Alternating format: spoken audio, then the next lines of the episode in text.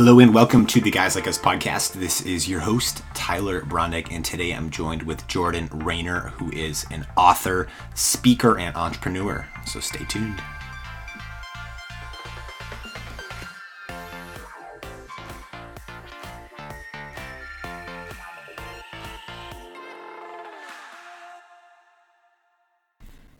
Welcome back, everyone, to the Guys Like Us podcast. This is your host, Tyler Brondick, and thank you so much for tuning in to another episode today. If this is your first time, welcome. You're in for a really cool and fun conversation with Jordan Raynor. If you're a longtime listener, um, and if you haven't heard of Jordan Raynor, well, let me introduce you to him right now. Jordan is an author, a speaker, and an entrepreneur. Uh, in this episode, we hone in on his latest book, Master of One Find and Focus on the Work You Were Created to Do. Um, for those who know Jordan, one of his earlier books, Called to Create, um, took the world by storm. Um, and since then, th- this latest book, which is now available um, as of January 2020, um, as the title suggests, he calls us to look at particular crafts, um, a singular craft or calling, as in his words, um, and and really the power of doing that rather than um, dabbling and, and, just getting our feet wet in multiple different endeavors.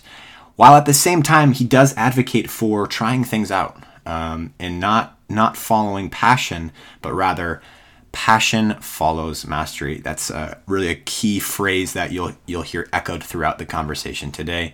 I'm super excited. We dig and dive deeper into the book, um, some of his personal journey as well, and some of the experiences that he had um, that that really speak to the the depth of this book um, and its its personal impact. Uh, he also interviews. Uh, many other leaders in that are experts in their craft um, to, to look at some best practices and some tips that have worked for them um, that honor and glorify God in the process. Um, very excited for this conversation. And without further ado, I will turn it on over to my talk with Jordan. Jordan, thanks so much for joining me and the Guys Like Us podcast today. Yeah, it's, it's good hanging out, Tyler. Thanks for Yes, absolutely, absolutely. Um, so you're you're a, in a very exciting season right now, um, kind of just capping off the writing season, and now it's you know it's it's live, and you're just seeing kind of the the fruits of your labor um, with yeah with Master of One. So can you um, first of all, well, congratulations. How ha- how has the first week week few weeks now been um, since its, its release? It's been amazing. Yeah, so Master of One uh, was released on January 21st and you know writing such a weird endeavor so my my, my history is in tech startups mostly mm-hmm. b2b where mm-hmm. you know you talk to customers every day right? You get direct feedback on the product from customers every day. And writing you don't always get that privilege right? Like you'll you'll, you'll come across people that you meet in the real world like oh yeah your book changed my life three years ago. I'm like why didn't you tell me three years ago? You can find my email address. But um, you know it's been a joy to see we've, we've been hearing more direct feedback on master of one and just how um, people are saying it's changing their life and giving them a higher commitment to excellence in their work because the book has convinced them scripture i believe the holy spirit has convinced mm-hmm. them yeah. that excellence matters mastering matters because work matters and work is a means of loving our neighbor as ourselves and of glorifying god revealing his character of excellence to the world and so to hear people um, say that the book has reminded them of that and inspired them to do more exceptional work for the glory of god and the good of others it's like great, my job here is done. Like I, I, I feel I, I, I'm, I'm, I'm over the moon happy that the Lord is using the book in this way. Yeah.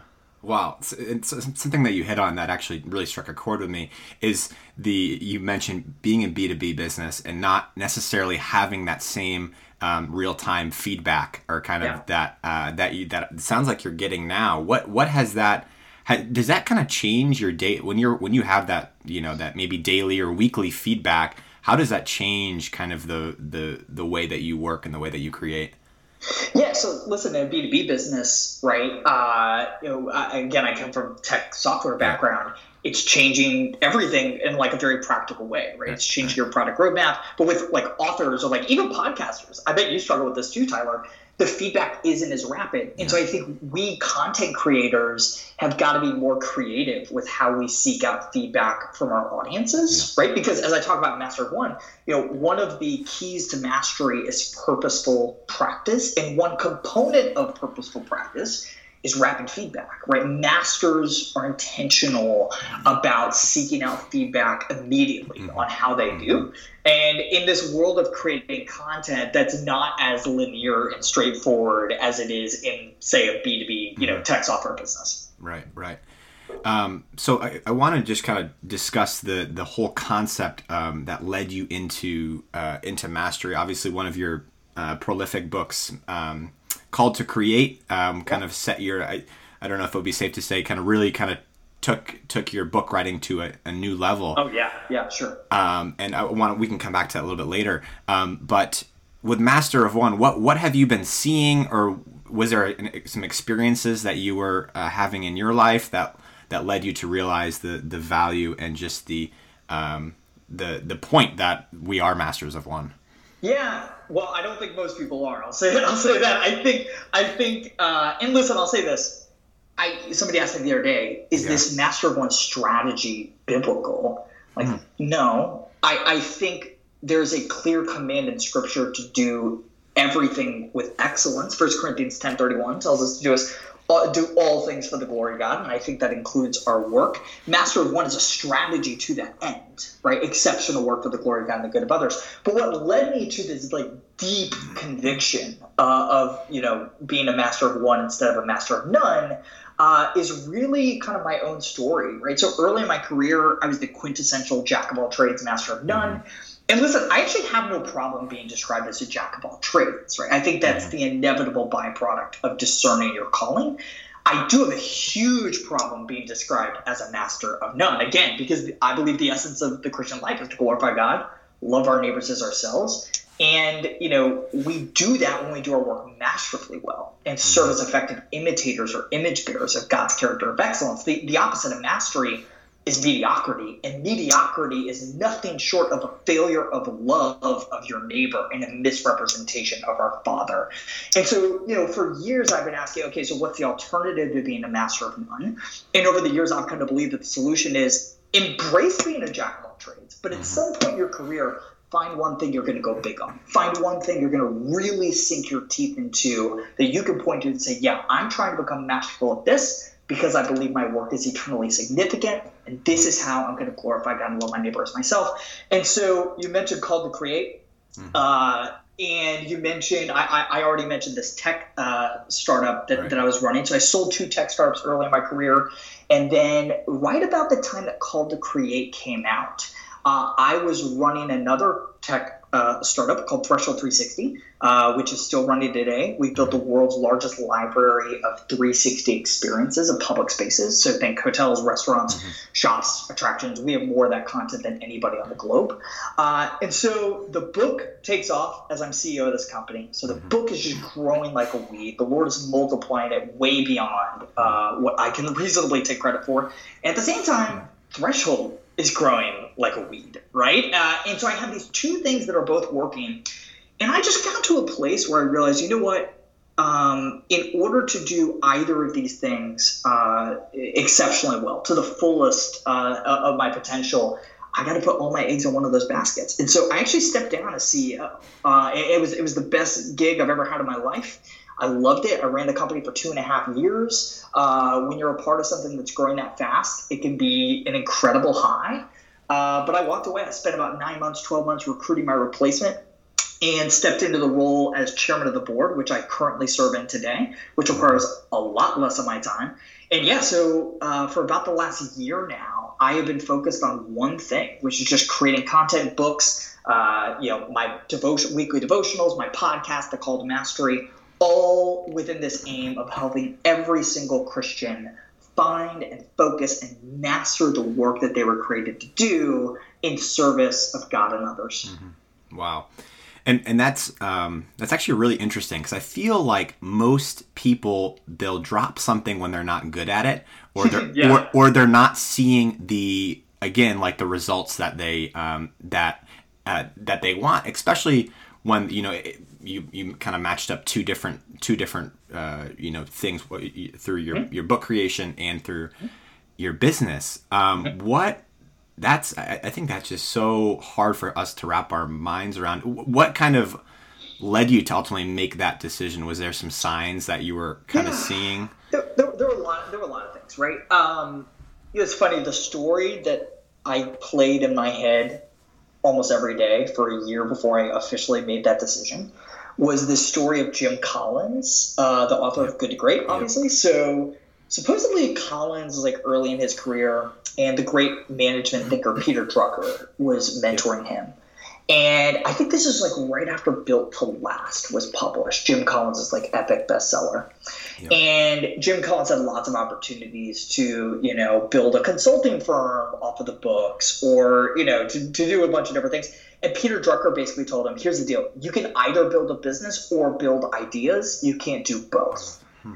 And Collins obviously chose building ideas. And that trade off caused him to have a, he still to this day has a very, very small team and all he does is like build ideas and like that just like deeply resonated with me um, i think a lot of people fool themselves into believing that they can master more than one thing vocationally at the same time i think you'd be like really hard pressed to find examples of people who have achieved like world class mastery of more than one thing in the same season of life, right? Mm-hmm. Now, I'm not saying that I'm, I'm not going to master something else further on down the road of my career, but at this season of life, I just knew I had to put all of my eggs in, in one of these baskets. And so for me, that was choosing to create content. But I'll say this, Tyler, I actually don't think it was that big of a departure from what I was doing. I mm-hmm. actually see running a tech startup like Threshold 360 and now creating content as kind of the same thing. It's still the same quote unquote one thing in my mind of entrepreneurship, right? It's still mm-hmm. the art of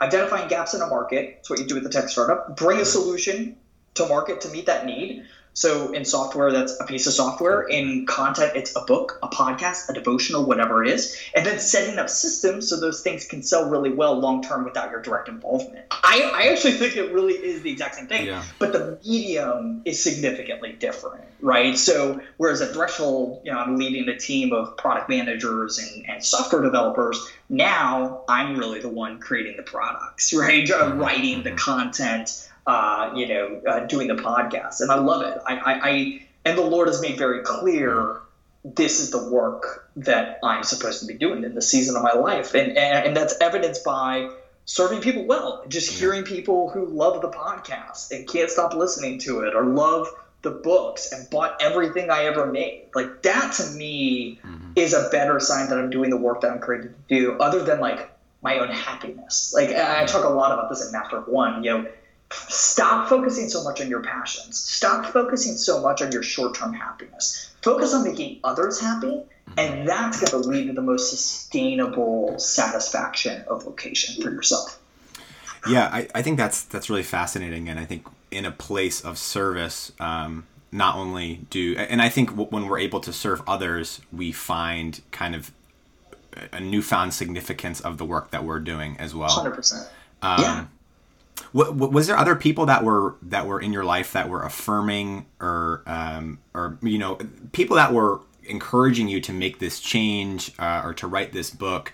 What what did kind of how did that impact the way that you kind of move forward? Yeah, so there were definitely some people in my life. I mean, one, one of them yeah. was my, my wife. I mean, we would have very frank conversations about yeah hey, you can't write another book if you're going to continue to run this company and be right. traveling, you know, all over the world ah, on, on okay. a frequent basis to raise yeah. capital or talk to customers, or whatever. Sounds like a very real, tangible, like I can't continue to do both of these things. Yeah. Uh, you know, because I, I also believe I'm called to be an excellent father and husband. Yeah. But there were other people, just yeah. professional allies in my life, that were mm, um, kind of supporting this move. Although I will say this, like, a lot of people thought I was crazy like really crazy. I mean, I left a lot on the table to leave that CEO job. It was by far the hardest decision I've ever yeah. made professionally. But I think if you really want to get world class at anything, it requires great sacrifice. Yeah. And I, you know, I don't think I made the a right decision for my career. I just think I made the choice as to what was best for me and, more importantly, the people I serve. You know, I, this this may be helpful to your listeners, but like.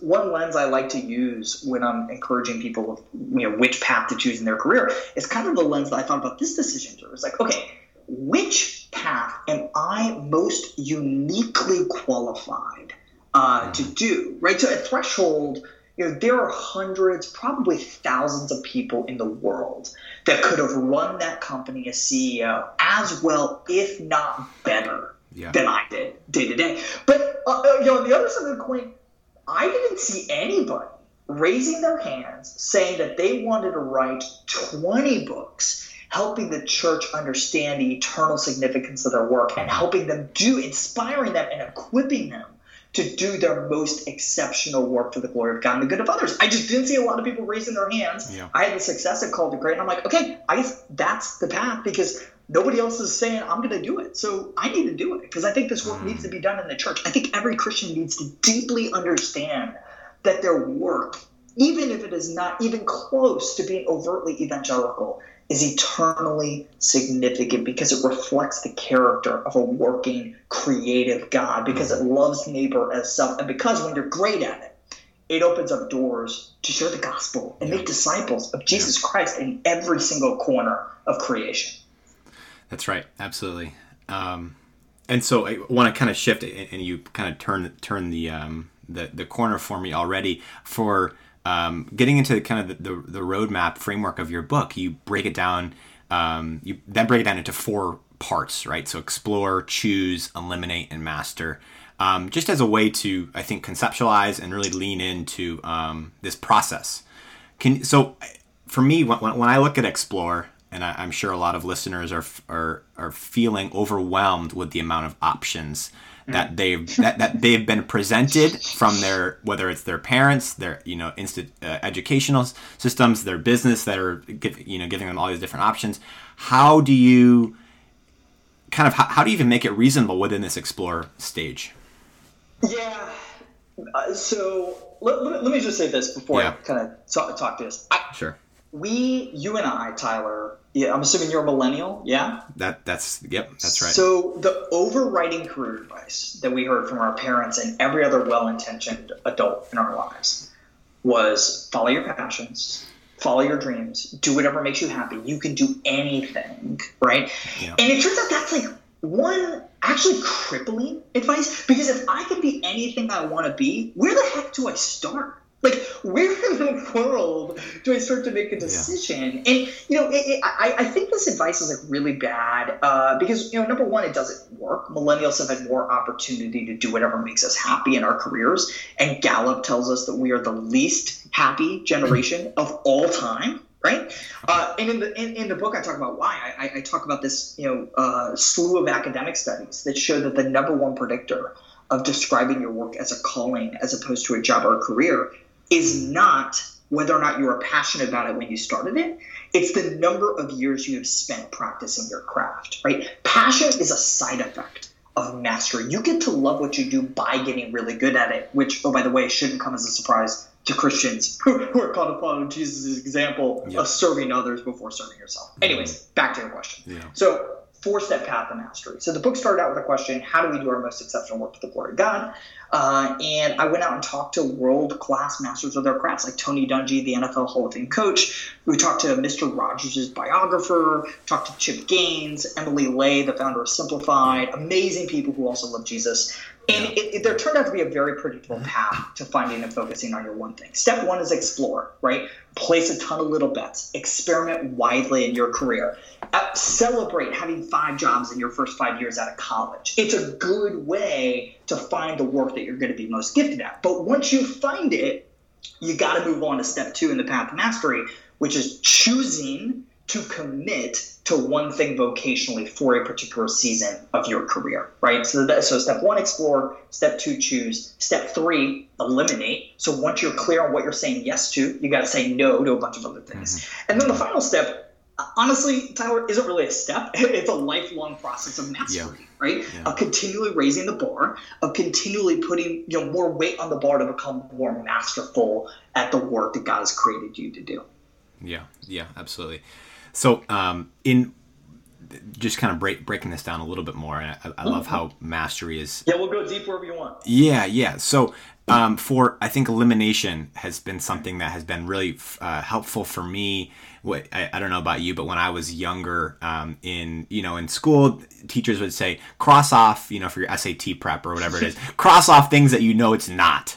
Yeah. Right. How do you kind of what are what are some indicators or maybe factors um, to to know that this is something that you're not good at? Yeah, I think you gotta try. I mean, listen, I, I, think there's a lot of things you can cross off the list just yeah. by some like really simple um, self-examination. Just sure. sit down in silence for 90 minutes and write down everything you know you're not good at. For example, uh, I'm a terrific founder and writer. I am a horrific accountant. Uh, you do not want me doing any accounting for anybody or anything remotely financial, mm-hmm. right? So that, that's like off my list. Same thing with like science or medicine. I would have killed a lot of people as a doctor. That was never really an option, right? Yeah. And the other thing I would encourage you to do is ask other people what you're not good at and good at, right? But like, yeah. again, if work is primarily service to others, uh, introspection isn't the only means to discerning you know what we're good at and what we're bad at. Mm-hmm. Much more important is asking other people what they think we're good at, how we're serving them well, right? Mm-hmm. So I, I, I, think I think that's a super uh, helpful framework to yeah. think about, you know, limiting those choices before you even start. But then, even once you've done that, Tyler, you're still gonna have a pretty long list of things you might be good at. So place as many little bets as you can right? Mm-hmm. Uh, and, and, just experiment rapidly. Don't fear feel fear failure. Failure is a good thing. It's telling you what you're not good at, so you can refine and refine and refine and get closer to the sweet spot of who God's made you to be and the work that He's created you to do. Yeah, and I, I love how you're you're really highlighting and emphasizing the um, just to give it some time as well like yeah. within you know five years try different things and also kind of see it sounds like you see things through maybe a little bit longer. Yes, totally. Uh, so uh, a couple things on that. Yeah. Number one I, I think we as a society are asking young people to commit to you know in the vernacular of my book their one thing way too early in life. Where you see it all the time with like you know uh, parents asking their kids to commit to one thing when they're seven years old. Like that's insane, right? Like like our kids should be free to experiment widely in their careers. Now, if you're six years old and your kid's like, this is the only thing I ever want to do in my life, great, double down on it, triple down on it, right? And like go all in. But like I think we need to experiment widely to find the work that we can do best, right? And that takes time. For some people, it takes more time than others for some of us, uh, yeah, I was talking with this woman on my podcast uh, who knew when she was like eight years old that she wanted to be a professional ballerina. She knew it. She tried soccer, she tried a bunch of different things, but that was it. And she committed to it. And not surprisingly, she got world class at it. She paid to travel the world to do ballet, right? Um, so that, that's cool, but that, that's not going to be the story of most of us. Mm-hmm. I think most of us are still going to be a few years out of school experimenting widely, and that's okay. But to your point, Tyler, the answer might be sticking with something a little bit longer because, again, as I said a few minutes ago, passion follows mastery. Passion grows uh, proportionately to competence. Right? As you get better at the craft, uh, you're going to enjoy it more and find a deeper level of passion for it. Yeah, yeah. I, and I've said this on my podcast before. Um, but I mean, for me personally, I when I was younger, I had a speech impediment. I had a stutter, and so anything communication involved for a little bit, I, I had zero interest in. Yeah, that's a good example. Yeah. And and you know, and I had and I said this is going to be something that's so important for my development. Um, and and at the end of the day, God's going to get the glory in yeah. in this deliverance, and when yeah. I'm able when I'm able to work through it. And yeah, now, I mean, I'm doing podcasts and and so many other great things that you know that I had to develop. And it, it goes to if I had stuck just with my natural giftings, which I I think are super important, um, I wouldn't be st- seeing the full extent of the kingdom impact that I can have today. Mm-hmm. Yeah. Um, but uh, something I want I want to shift into yeah. as well. Um, so you've you've discussed a little bit on how kind of serving others um, is super is super important in this in this path of mastery as yep. well. Um, is there any kind of examples of uh, of where you've seen that maybe most magnified um, in in some of the you mentioned some of the other stories and people that you've uh, you've interviewed? What, mm-hmm. how has how has that been part of their story? Yeah, I, you know, Mr. Rogers is the one that comes to mind. So I actually, I actually didn't grow up um, watching Mr. Rogers. Kind of weird. I was born in '86. I feel like everyone born in '86 grew up watching Mr. Rogers. Yeah. Um, but I, I've become obsessed with his life over the last few years. Like he, he has quickly become one of the great heroes of my life, and I think it's it's partially because like he was wildly ambitious for his work, but it was rooted in his faith and his Mhm. deep belief that work is service to others. So I'll give you like a really practical example of this, right? So in his life, so uh, Rogers was like a crazy talented musician, right? He he was uh, he graduated like top of his class from Rollins College down here in Yeah. Florida with a degree in music composition. But the reason why he like didn't go into music professionally was he didn't understand like it wasn't practical enough to him how that served other people right? Like how practically concerned, and specifically children and their parents that he was like really passionate about serving. And so it wasn't until like tv came along where he like instantly got it. Like he instantly saw a vision oh i can combine my passion for music and my passion for ministry and my passion for children and my passion for um, he like he like loved puppetry. It's kind of weird, but like whatever. He like loved puppets. I can Yeah. combine all these things in a singular direction to be at the utmost service to others. But like that was the guiding principle. It's like how can I find the best expression of all of my talents, of all of my interests in a single way to serve others well. So if you like read deeply Mhm. uh, about Fred Rogers' life, like I, I I think it's a beautiful model for what the path to mastery looks like, right? And actually, I, I just had. Um, uh, well, coming up, we're releasing on February uh, 19th, I believe. We're releasing an episode of the Call to Mastery, my podcast, uh, with Fred's biographer. 1st Mhm. full length biography uh, of, of Mr. Rogers, was just released actually a couple years Oh, ago. wow. It's kind of wild. Uh, and it is phenomenal. And I had a terrific conversation uh, with Rogers' biographer about this very topic.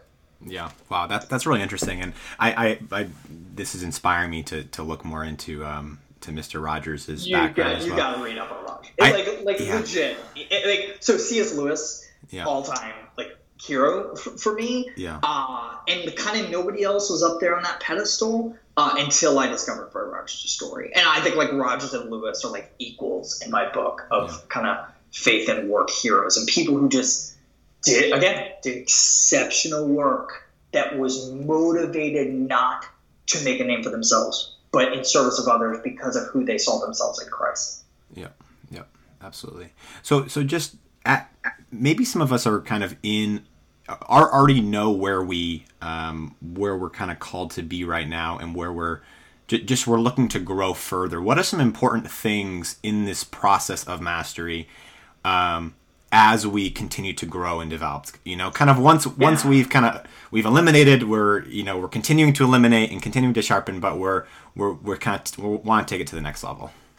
Yeah, so listen, I think I think that that step of elimination may be the toughest, way. Yeah. And we can come back to that if you want. But but in the book I do talk about, you know, what I see as the three keys to mastering anything vocationally. And again, this came from our interviews, but also came from uh, my team's uh, research of academic articles and business Sure. literature. So again, three keys to mastering anything. The first is apprenticeships, Mhm. um, either in a direct mentor protege relationship or what we call in the book an indirect apprenticeship, Mm. right? Uh, so that is you know submitting yourself to the authorities of podcasters or YouTube stars who you want to learn from about a particular craft. So key number one is apprenticeships. Key number two is purposeful practice. So a lot of people listening to this, I'm sure, are familiar with the 10,000 hour rule. It takes 10,000 hours to get world class at anything.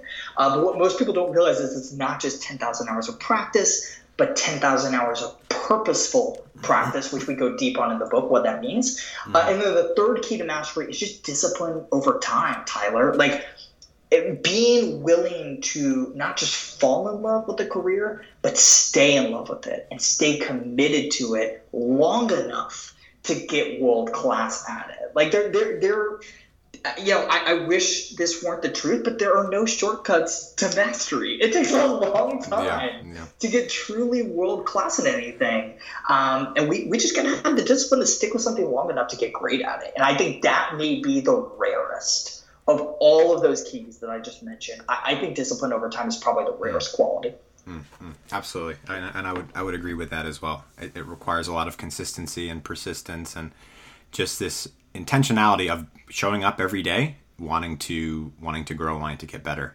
Yeah, it's like what Warren Buffett said, right? Yeah. Nobody wants to get rich slow, right? And no, nobody wants to get yeah. slow. But yeah. like, I, I, again, I've been looking for another path my whole career, and I don't, I don't see one. I, I think we're called to like hard, disciplined, focused, intentional work uh, that mm-hmm. just takes time. But I think you know if you talk if you talk to, to truly world class people, like the people in the book, like the people on my podcast, they'll tell you that it's totally worth it right? Because it's totally worth the fight for excellence uh, and the discipline that it takes to do it. Because again, I, have said it a hundred times in this episode.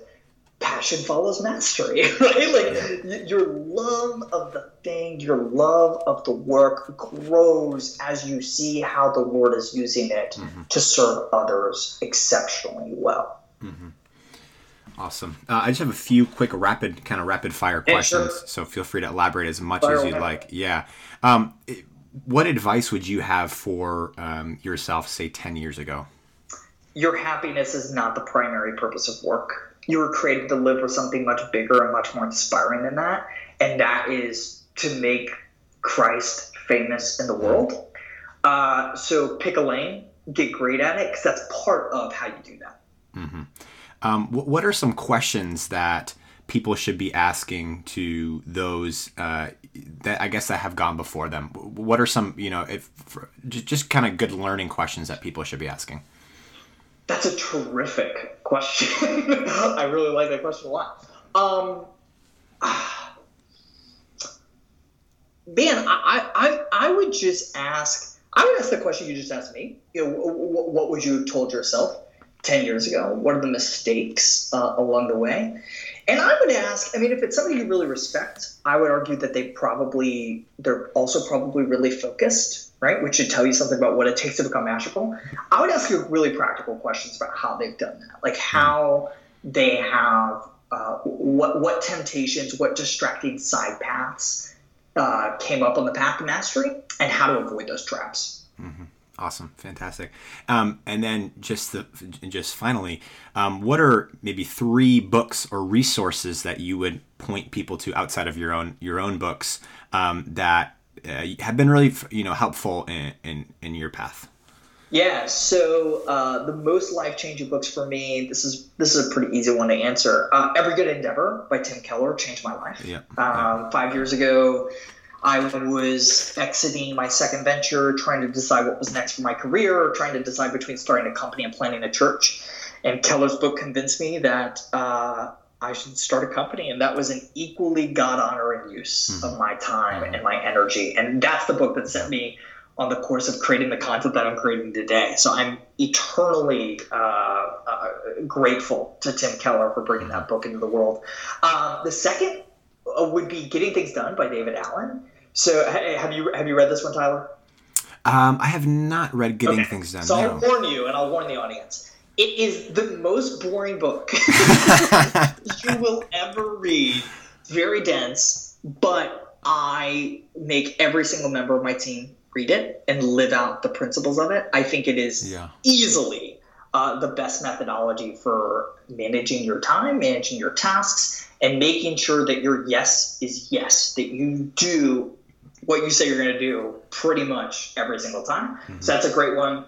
And then, um, you know, Deep Work by Cal Newport. I, I read that mm. book and I was like, oh man, somebody's been following me around for five years and, and watching how I work. He just gave language to how I worked. Uh, and I think that principle of deep work and 90 minute blocks of totally focused time with no notifications on your computer or your phone, like I think that's yeah. game changing yeah. for productivity, right? So th- those are the three I would point people to.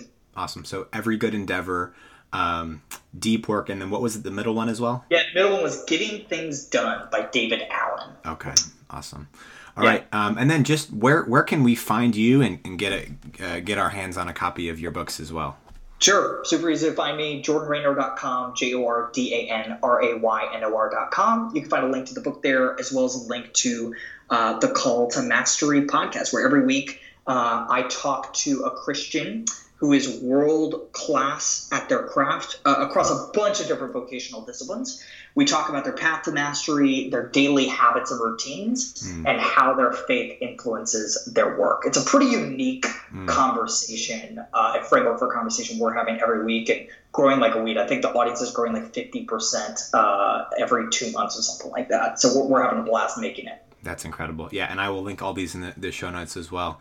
Um, well, hey Jordan, it's been it's been a real joy, um, an honor having you on the podcast today. So thank you for yeah, your time and just so so much um, great wisdom that um, I know I know impacted me, and I'm sure will will will uh, touch many of our listeners. Hey, let me before we go, let me just commend you, man, for your exceptional work. I I, I, I want your audience to hear this, so don't edit it out. I do a lot of these interviews. I think we've done 50 in the last couple of weeks, and you're you're a truly exceptional interviewer. So keep doing what you're doing. Keep keep keep on the path to mastering this discipline because uh, you're great at it. So keep keep at it. The work you're doing is important, man. Thank you. I appreciate it. Normally I would edit this out, but per, per, per your request, I will I will keep it on. I will keep it on. Good.